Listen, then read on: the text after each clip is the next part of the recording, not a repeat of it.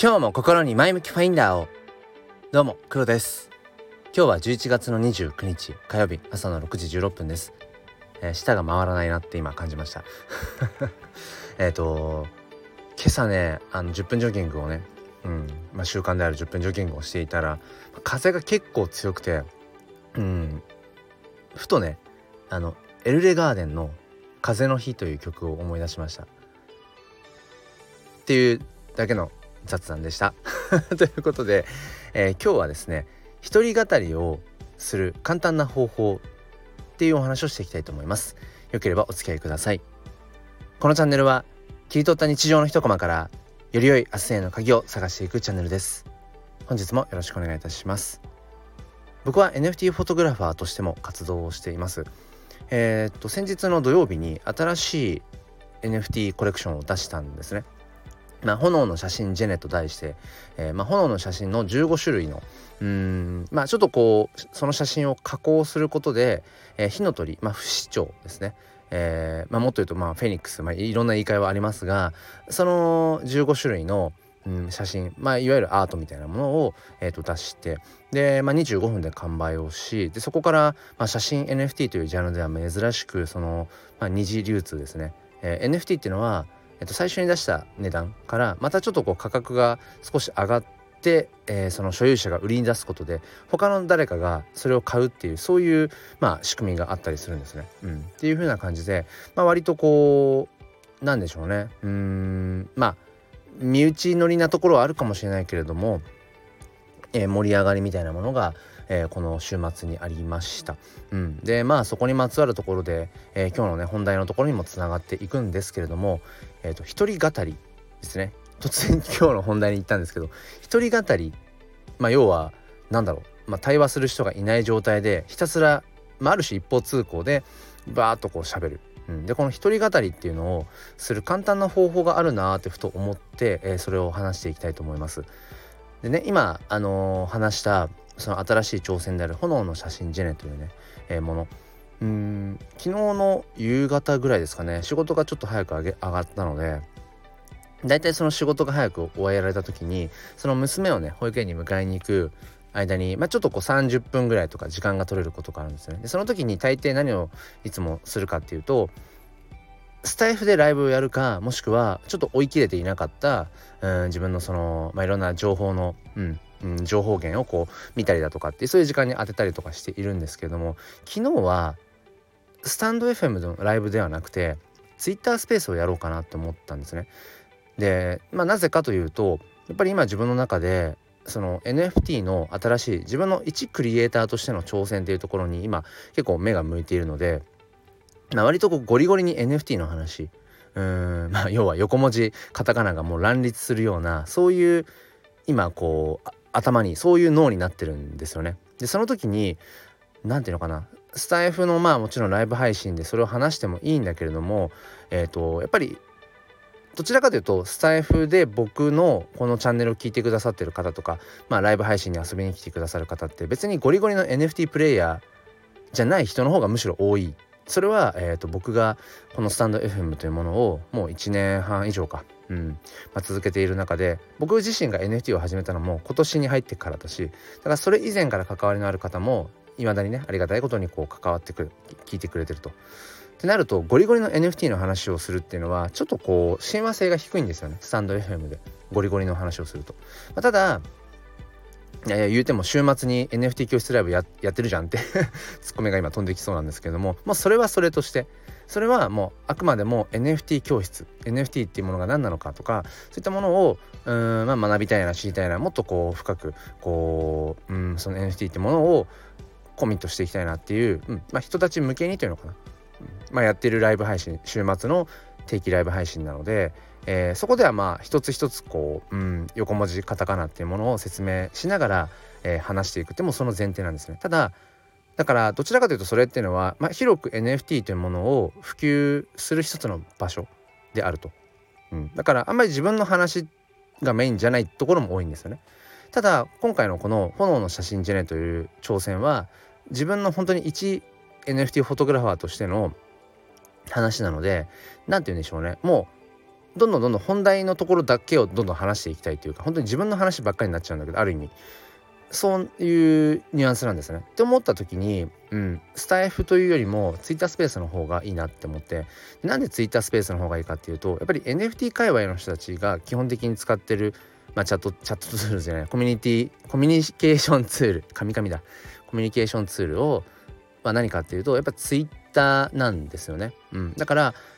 NFT の新しい自分の、えー、まあ宣伝、うん、告知をする時っていうのはやっぱりツイッターが主戦場になってくるし今回の新しいそのチャレンジである炎の写真じゃね、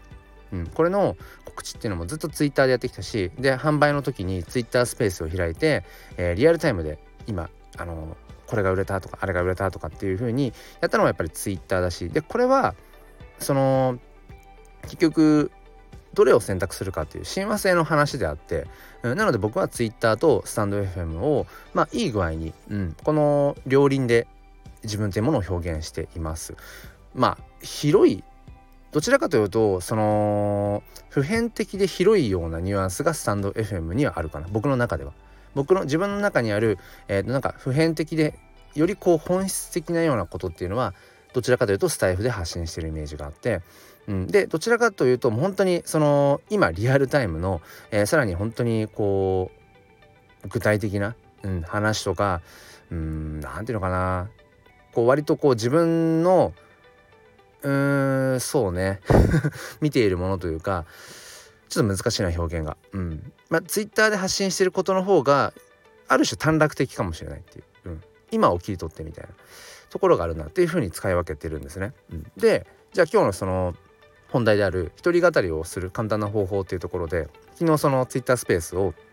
夕方に開いてね、えー、炎の写真でね完売後に思うことっていうので、まあ、喋ってみようと思ったわけですね。でまああわよくばどこかに、えーと、下心腹黒さがあるとすればそのツイッタースペースをやってる時に、うん、来てくださった方がその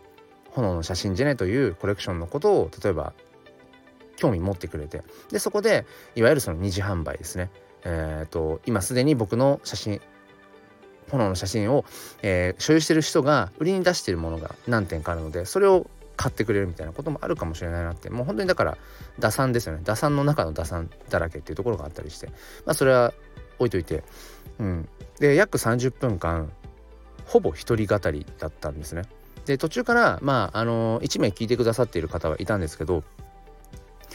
まあたった一人っていうふうに取ることもできるしまあ一人は聞いてくれたっていうふうにも取れるんですね。で最初からそのツイッタースペースを開く時にいや誰も聞かなくても誰も来なくても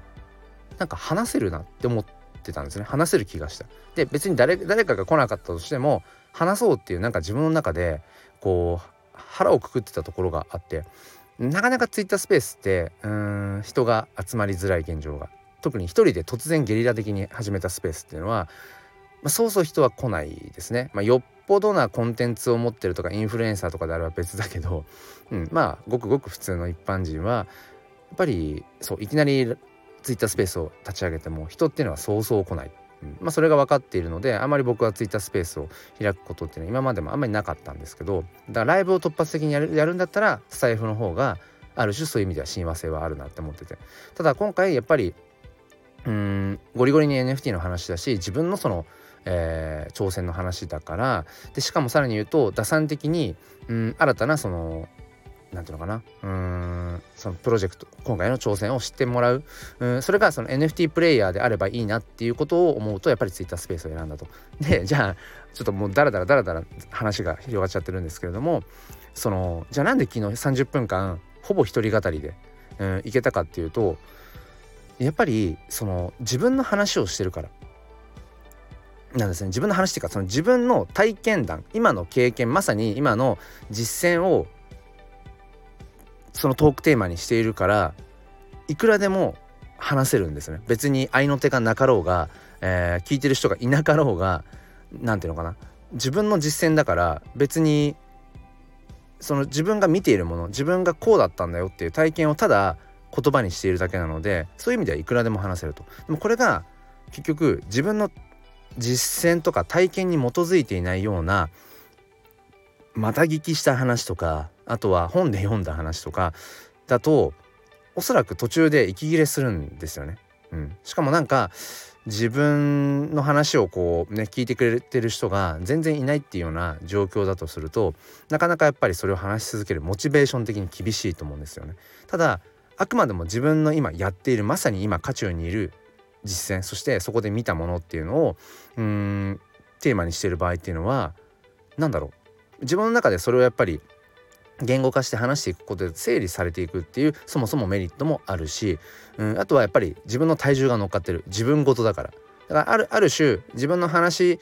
ばかりになっちゃうところもあるかもしれないけれどもうんただやっぱりそこから何て言うのかな。やっぱりそこに価値を感じてくれるっていうかそこに居合わせてくれた人とか後からアーカイブで聞いた人とかが、えー、プラスになるなっていうふうに思うことでもあると思うんですよね。やっぱり NFT というまだまだ黎明期の、まあ、最新のそのデジタル技術ですよね。それを使ってこういうチャレンジングなことをしたよっていう、うん、話であればいくらかやっぱり、えー、刺激になったりとかそこから何かこう得てくれる。ある種のうん情報にはなり得ると思うんですね、うん、だから